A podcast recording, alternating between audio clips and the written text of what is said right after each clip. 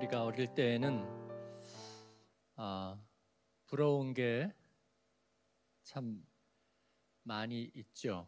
어, 내가 갖지 못한 것, 내가 할 수 없는 것, 아, 그것들에 대해서 예, 부러워하는 거죠. 아, 공부를 잘하는 사람이 예, 물론 부럽긴 하지만 예, 학교 다닐 때는 그 외에도 부러운 것이 많이 있습니다. 아, 악기를 하나 더 한다든지 그럼 굉장히 그건 부러운 일이죠. 어, 제가 어릴 때는 이 스케이트를 타는 사람이 많지 않았어요. 근데 에, 친구 중에 한 사람이 피겨 스케이트를 타는 거죠. 그것도 날이 긴 게 아니라 짧은 거, 그죠? 이렇게 뒤로도 이렇게 가는 거. 에, 굉장히 부러웠어요. 공부를 그렇게 잘했던 것 같진 않아요. 에, 그래도 그게 그 사람이 특별하게 보일 만한 충분한 이유가 됐던 것 같습니다. 아, 우리가 아, 의식주의 문제가 해결되지 않았을 때에는 아, 사실은 인간의 문제가 굉장히 단순해지는데 의식주의 문제가 약간 해결되고 나면 인간의 문제는 훨씬 다른 것이 됩니다. 어떻게 문화적인 수준을 내가 누릴 수 있는지, 어떻게 내가 행복한 아, 여가 시간을 보낼 수 있는지가 인간의 삶에 굉장히 중요한 척도가 되는 거죠. 그렇죠? 그래서 아, 인간이 살아가면서 행복해진다는 걸 뭐를 의미할까요? 또 내가 성공한다는 것을 도대체 뭐를 의미할까요? 어, 하나님이 내게 주신 그 범위 안에서 어, 공부를 하고 또 노력을 해서 내가 발휘할 수 있는 능력을 발휘하면서 살아간다는 것? 예, 그게 성공을 의미할까요? 예, 그 한계를 우리가 정할 수 있을까 하는 거예요. 제 대답은 뭐냐면 정할 수 없다입니다. 없다. 어, 속담에 말을 타면 그 다음에 뭐를 하고 싶다고요? 경마를 잡히고 싶다고요. 물론 여러분이 경마를 안 해보셨고 저도 안 해봤죠. 속담일 뿐입니다. 예, 말만 타는 것 같고는 재미가 없다는 거예요. 어, 그래서 어, 경주를 하고 싶다. 뭐 그런 얘기일 테죠. 네. 어, 장사를 했으면 그냥 예, 내가 하루하루 먹고 사는데 만족하는 사람이 있을까요? 아닙니다. 장사의 논리를 배우게 되면 아, 이윤을 쌓아가는데 길들이게 되고 또 거기에 목표 의식을 갖게 되고 그렇게 예, 가는 거죠. 그래서 우리가 성공이라고 말하는 것은 일정하게 선을 그어놓지 않는다는 걸 말하는 겁니다. 그렇죠. 예. 물론 거기에 예외는 있어요. 결혼에 성공한다. 그러면 여러 명 하고 한다는 건 아니에요. 예. 왜냐하면 결혼한다는 건 그래서 세상의 범주하고는 좀 다르다는 걸 알 수 있어요. 하나님께서 우리에게 주신 하나님의 기준, 그 중에 하나가 결혼이에요. 그러니까 결혼하는 것은 세상의 욕망과는 달라요. 여러분은 결혼에 꼭 성공하시기를 축원합니다. 한 사람과 한 사람이 만나서 인격적으로 맺어지는 거 이건 결혼이에요. 그리고 거기까지만 가면 성공입니다. 예?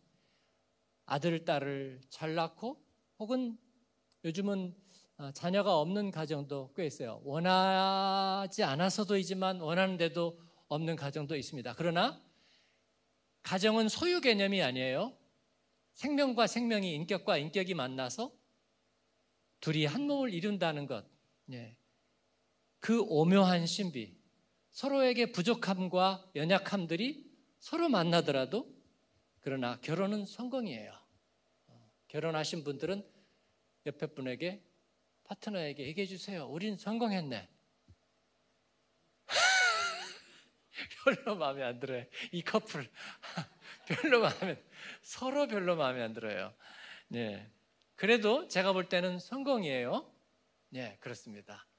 어, 근데 성공이 아니라고 생각하는 사람이 혹시라도 있다면 두 가지 이유에서 저 사람이 나에게 뭔가 나를 이해하지 못하고 나를 인정해주지 못하고 잘 채워주지 않아 그런 면에서 성공이 아니라고 생각할 수도 있지만 반대로 우리 한국 사람들은 위대하니까 내가 당신의 필요와 아픔과 그리고 당신에게 꼭 도움이 되는 것을 나는 채워주지 못해 나는 부족하니까 예, 그런 사랑의 가슴앓이를 하고 있는 사람이 있다면 그건 굉장히 훌륭한 거죠. 그러나 그럼에도 불구하고 제가 말씀드릴 수 있는 것은 우리는 성공했습니다.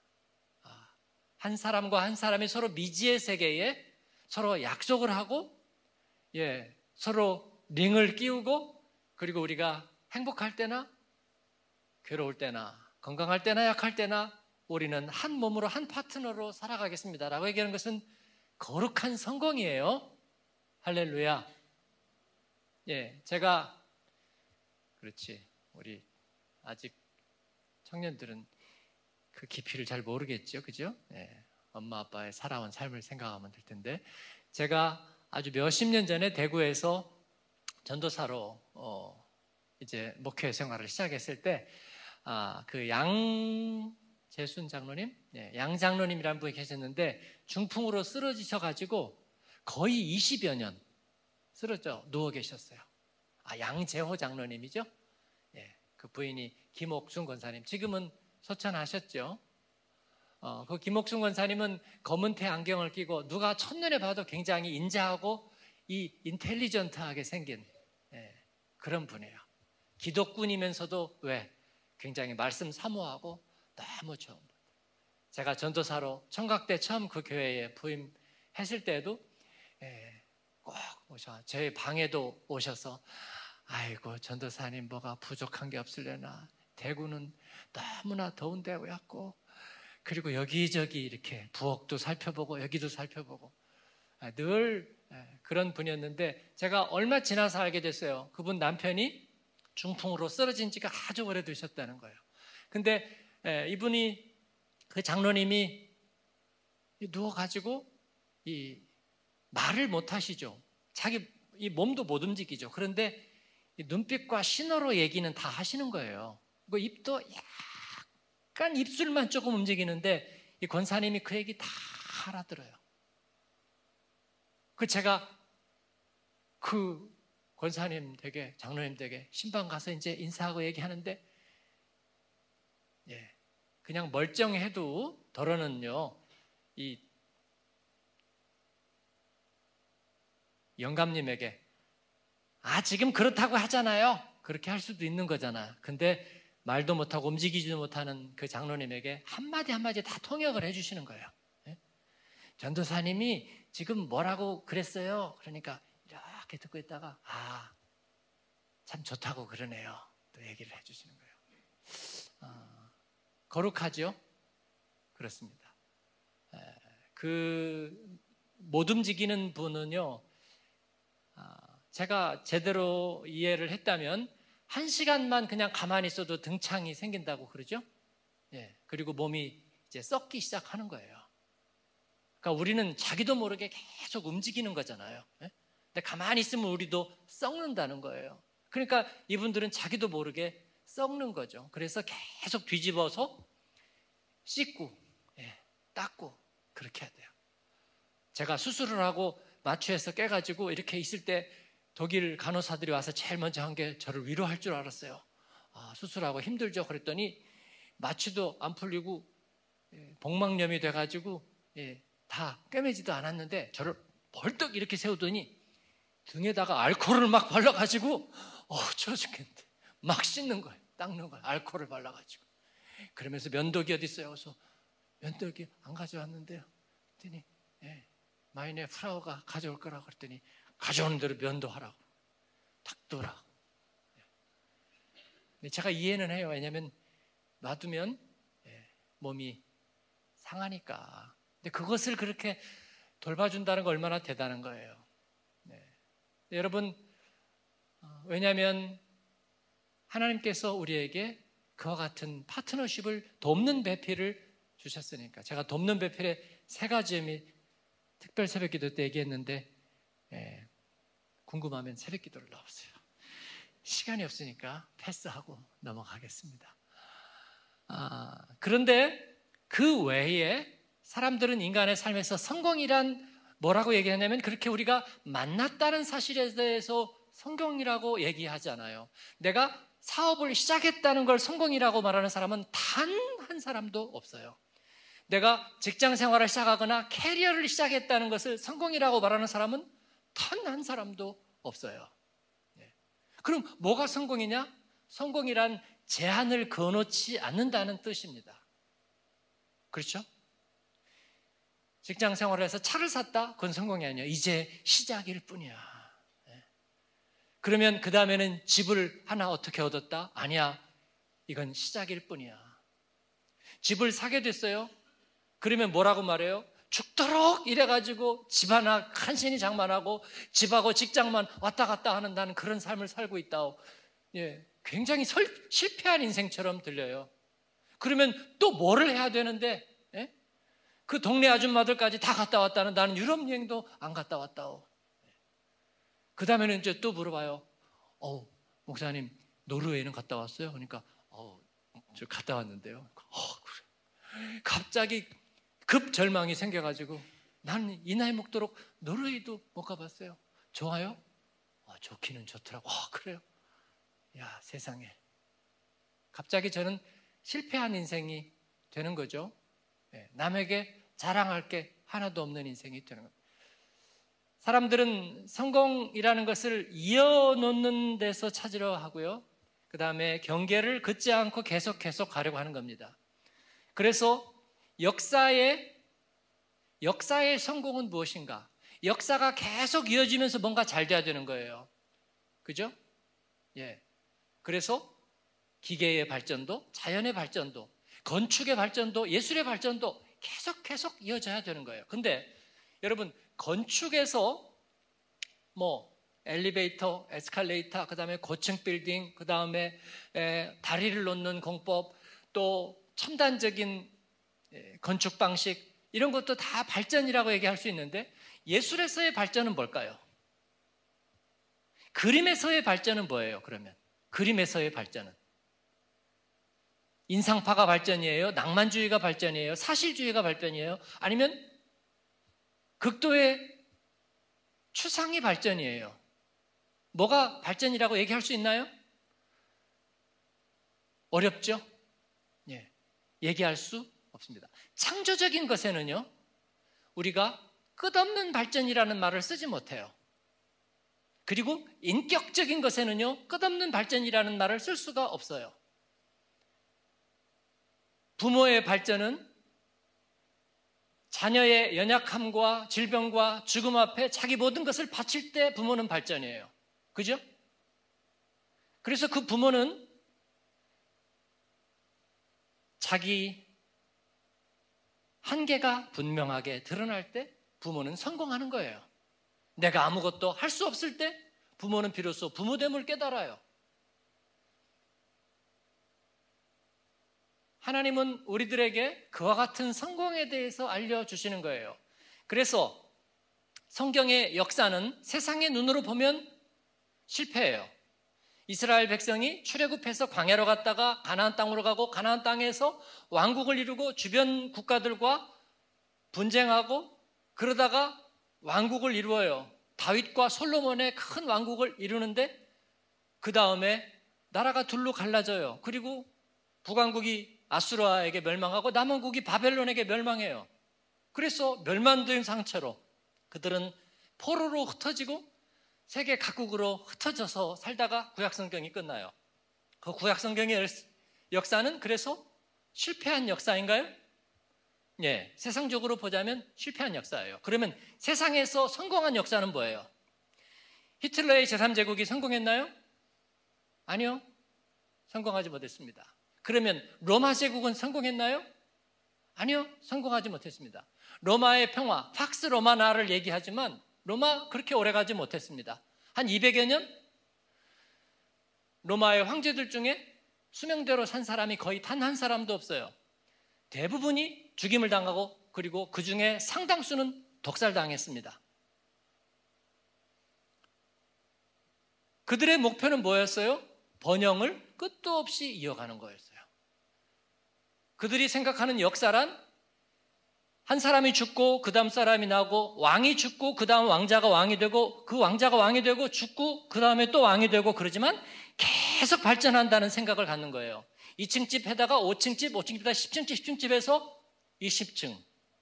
집 한 채에서 다섯 채, 다섯 채에서 열 채, 열 채에서 스무 채. 예? 어, 별다방 1호점, 2호점, 3호점, 4호점, 그 다음에 프랑크푸트, 그 다음에 저기 비스바덴의 프랜차이즈, 마인츠, 막, 막, 막 늘어나는 거.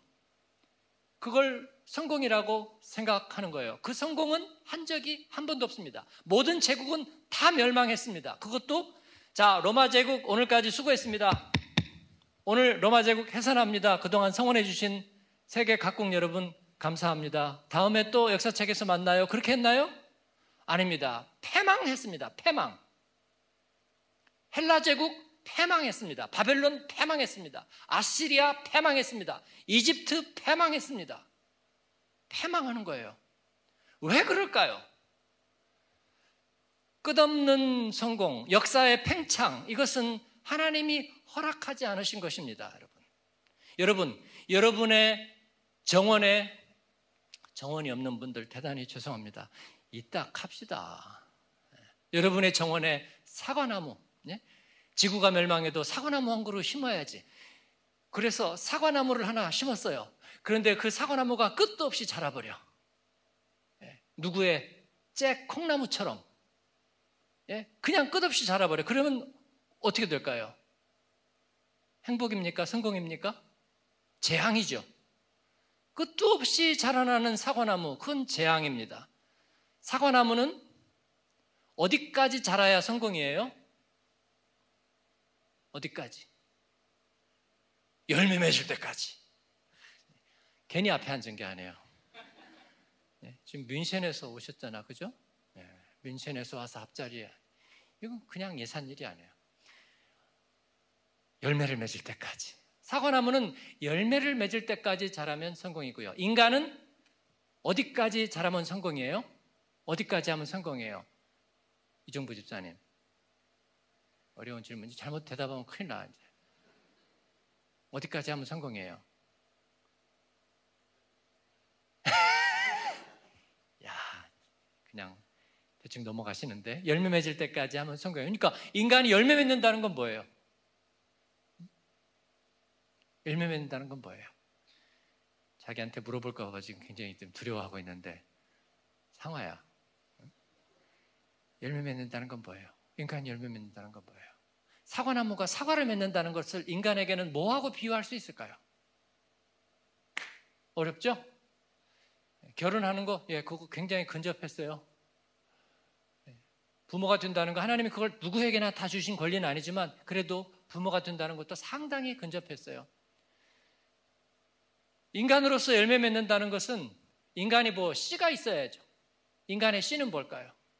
베드로전서 1장 23절에 보니까 너희가 거듭난 것은 썩어질 씨로 된 것이 아니라 썩지 아니할 씨로 된 것이니 이는 살아있고 항상 있는 하나님의 말씀으로 되었느니라 할렐루야 하나님의 말씀이 그 생명 씨앗이 우리 안에 있을 때에 이 생명 씨앗은 뭐예요? 열매를 맺게 되어 있다는 거예요. 그 열매는 뭡니까? 우리 안에 예수 그리스도의 상이 맺히는 거예요. 예수 그리스도의 상. 그것만 맺히면 우리는 성공한 인생이에요. 할렐루야. 거기에다가 뭐를 더 씌우고 더 씌우고 더 씌워서 되는 게 아니라고요. 사과에게 뭐가 성공이냐고 물어본다면 씨앗이 열매가 되었다고 말할 겁니다. 그렇죠? 위태위태하게 걸려있는 감나무에 성공이 뭐냐고 묻는다면 지난 여름의 폭풍우와 그리고 한발과 그리고 여러 가지 병충해와 모든 환경의 거스림에도 불구하고 이 감나무가 열매를 맺은 게 성공이라고 말할 겁니다. 그렇지 않은 모든 것은 실패인 거예요. 왜냐하면 허락되지 않았으니까. 유럽이 잘 살게 되는 것은 제가 아프리카를 가보니까 그래요. 아프리카의 모든 주유소 이름에는 불어 이름이 붙어 있어요. 프랑스의 다국적 기업이 아프리카의 거의 모든 항공 노선에 가장 비싼 항공은 Air France. 네? Air France가 다 장악하고 있고요. 제일 비싸요. 그리고 모든 주유소는 30 몇 개국의 불어권 아프리카의 모든 이 인프라의 핵심은 프랑스가 가지고 있어요. 프랑스로 가는 트럭들이 끊임없이 엄청난 두께의 나무들을 베어가지고 원목들을 나르고 있습니다. 그래서 기후가 변화되는 거고요. 사막화 현상이 일어나는 거고요. 그리고 자본의 정석이 일어나는 거예요, 여러분. 우리가 끝없는 성장을 원하고 있을 때 거기에서 다른 이들이 거기에다가 대가를 지불하는 거예요. 우리가 그 대가를 받아서 북극곰들이 지금 뭐예요? 조각난 빙산 위에서 이 스케이트보드를 타고 있어요. 예. 다 얼음이 녹아버리니까. 그리고 나무들이 베어지고 구멍난 세계가 되어가고 있는 거예요. 인도네시아의 태풍과 쓰나미와 그 재난은 우리하고 무관하지 않아요. 그래서 우리가 거기에 헌금을 하고 또 우리가 재능 기부를 하고 해야 될 이유가 우리 모두에게 있는 거예요, 여러분. 그렇죠? 그렇습니다. 하나님께서 영원한 성장 허락하지 않으셨습니다. 그래서 청년들에게 당신의 비전이 뭡니까? 기업을 일으키고요, 대학을 세우고요, 인재를 양성하고요, 그 다음에 초인류 기업을 세우고 4차 산업시대의 다음에 트렌드의 대안을 만들고요. 그랬어요. 그래가지고 하나님께 영광을 돌리겠습니다. 멋지게 들리지만 그것은 틀렸습니다. 여러분. 하나님은 우리를 그렇게 사용하지 않으십니다. 우리는 하나님 앞에서 그 안에 생명 씨앗을 가진 퍼즐일 뿐입니다. 퍼즐 하나가 생명 씨앗을 가지고 즉 내가 있는 자리에 반드시 들어가야 되는 퍼즐 조각으로 있을 때 하나님은 그것을 모아서 아름다운 하나님의 그림을 만드는 거예요.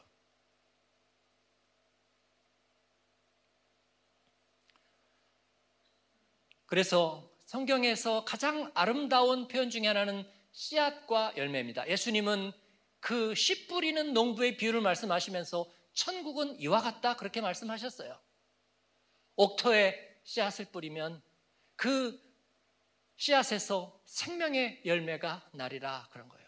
마지막 신락원이 복락원이 되는 요한계시록 21장 22장에 보면 생명 강이 있고 그리고 새 예루살렘 하나님의 백성들에게 구원의 상징으로 각인된 그 예루살렘을 표현하는 이제는 새 예루살렘이 보이고요. 그리고 그 생명 강가 양쪽에는 생명나무들이 있어서 예 썩지 아니하는 씨가 생명의 열매가 맺는 그래서 열방을 소성하게 하는 생명나무가 보여주고 있고요. 그새 예루살렘에는 열두 진주문이 있어서 그리로 향하게 되는 거예요. 생명의 씨앗이 생명의 열매가 되는 것. 사랑하는 여러분, 저와 여러분에게 하나님은 그 거룩한 씨앗, 예수 그리스도 안에서 그 생명의 씨앗을 주신 줄로 믿습니다. 우리 인생의 성공은 우리에게 그 거룩한 씨앗, 그 생명이 우리에게 있느냐 하는 것입니다. 아들이 있는 자에게는 생명이 있고 아들이 없는 자에게는 그 생명이 없습니다. 우리는 그래서 성공하고 성취된 삶을 살아가는 것입니다. 그리고 이제는 그 생명 씨앗은 나누어질 수 있게 하나님께서 우리에게 주신 거예요. 그 생명 씨앗을 나누며 사는 저와 여러분 되기를 바랍니다. 그러한 가을이 되기를 바랍니다. 그렇지 않으면 우리 안에 있는 씨앗이 말라버릴 것입니다. 우리 안에 있는 씨앗이 말라버리면 우리는 허당이 됩니다. 그죠? 공허한 세월을 보내게 되는 것이에요. 그래서 헛된 것을 자랑하고 헛된 것을 사랑하면서 헛된 인생을 살게 되는 것입니다. 구약 성경의 이스라엘의 역사는 바로 그들이 헛된 것을 추구하고 그 욕망에 사로잡히게 될 때 그들이 어떻게 패망하는지를 보여줍니다.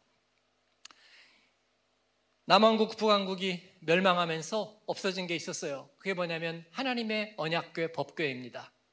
하나님의 십계명을 담아놨던 하나님의 임재하고 그리고 그 멀시 시트가 있던 시은좌가 예, 은혜의 보좌가 있던 그 언약궤가 사라져 버렸습니다. 그런데 그 사람들이 어디서 언제 사라졌는지 잃어버렸는지를 알지를 못해요.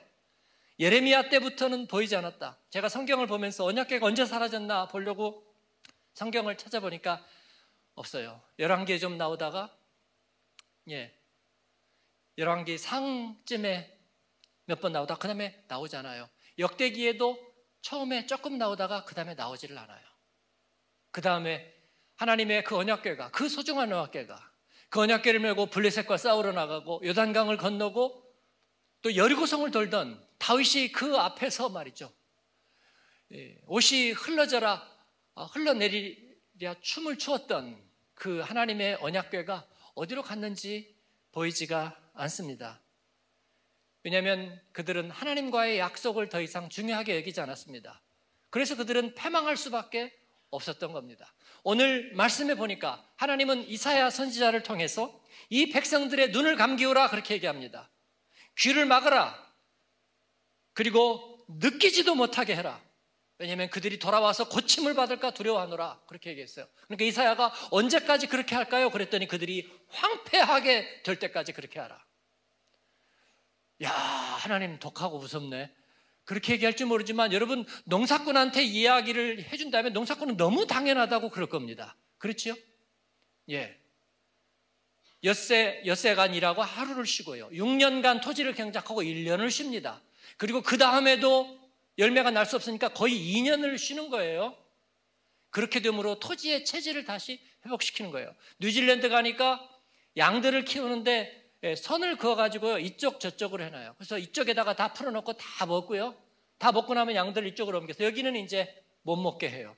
그래야 또 풀이 자라고 그 다음에 그게 되니까요. 그렇죠? 네.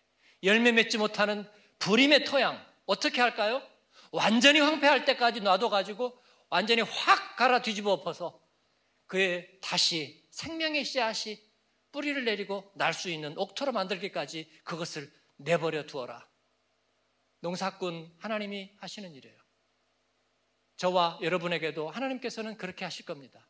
사람 막대기와 인생 채찍으로 우리를 쳐서 우리 안에 생명 씨앗이 담길 때까지 우리의 토양을 바꾸실 것입니다. 거룩한 씨앗이 있는가? 내 안에 약속의 말씀이 있는가? 하나님 앞에 내가 열매 맺어야 될 하나님의 말씀이 있는가? 이것이 저와 여러분의 성공의 열쇠인 줄로 믿습니다. 가을은 그 씨앗을 확인하는 시간입니다.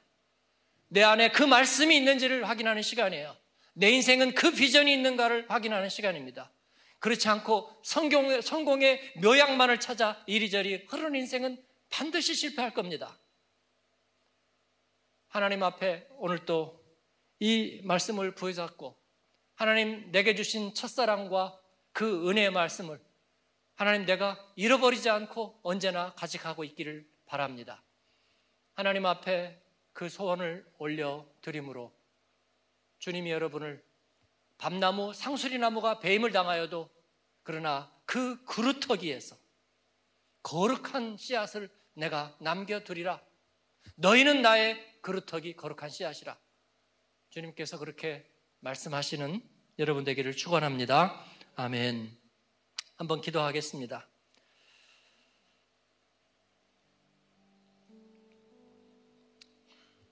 하나님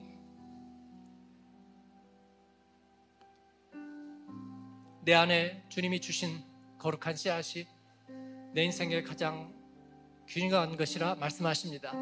그로 인하여 나는 이미 성공했고 나는 그 안에서 행복할 수 있다 말씀하십니다. 하나님 나는 연약한 가운데서도 열매 맺을 수 있고 또 열매가 될 수 있습니다. 하나님 내 안에서 그 하나님을 향한 나의 예배와 그리고 그 첫 번째 부르신 부르심의 말씀과 내가 받은 그 은혜를 내가 잊지 않고 버리지 않도록 하나님 언제나 도와주시고 하나님 그로 인해서 내가 주님 앞에 열매 될 수 있게 하여 주옵소서. 하나님 내가 어디로 나아가야 될지 하나님 그 말씀 속에서 비전을 보게 하여 주시고 하나님 흔들림 없이 주님 앞에 설 수 있도록 도와주옵소서. 우리 하나님 앞에 우리의 마음을 그렇게 응답하며 나가십시다. 기도하겠습니다. 하나님 아버지 감사합니다. 오늘도 주님 앞에 엎드려 주님의 뜻을 구하게 하시고 말씀을 구하게 하시니 감사합니다. 하나님 우리 안에 생명 씨앗을 주셨습니다. 예수 그리스도가 내 안에 계심으로 주님 내가 그 구원의 안에 있으므로 내가 그 은혜의 비밀 안에 살므로 하나님 지난 삶이 하나님의 주신 크신 은혜요 인도하심이 하나님의 놀라우신 축복입니다.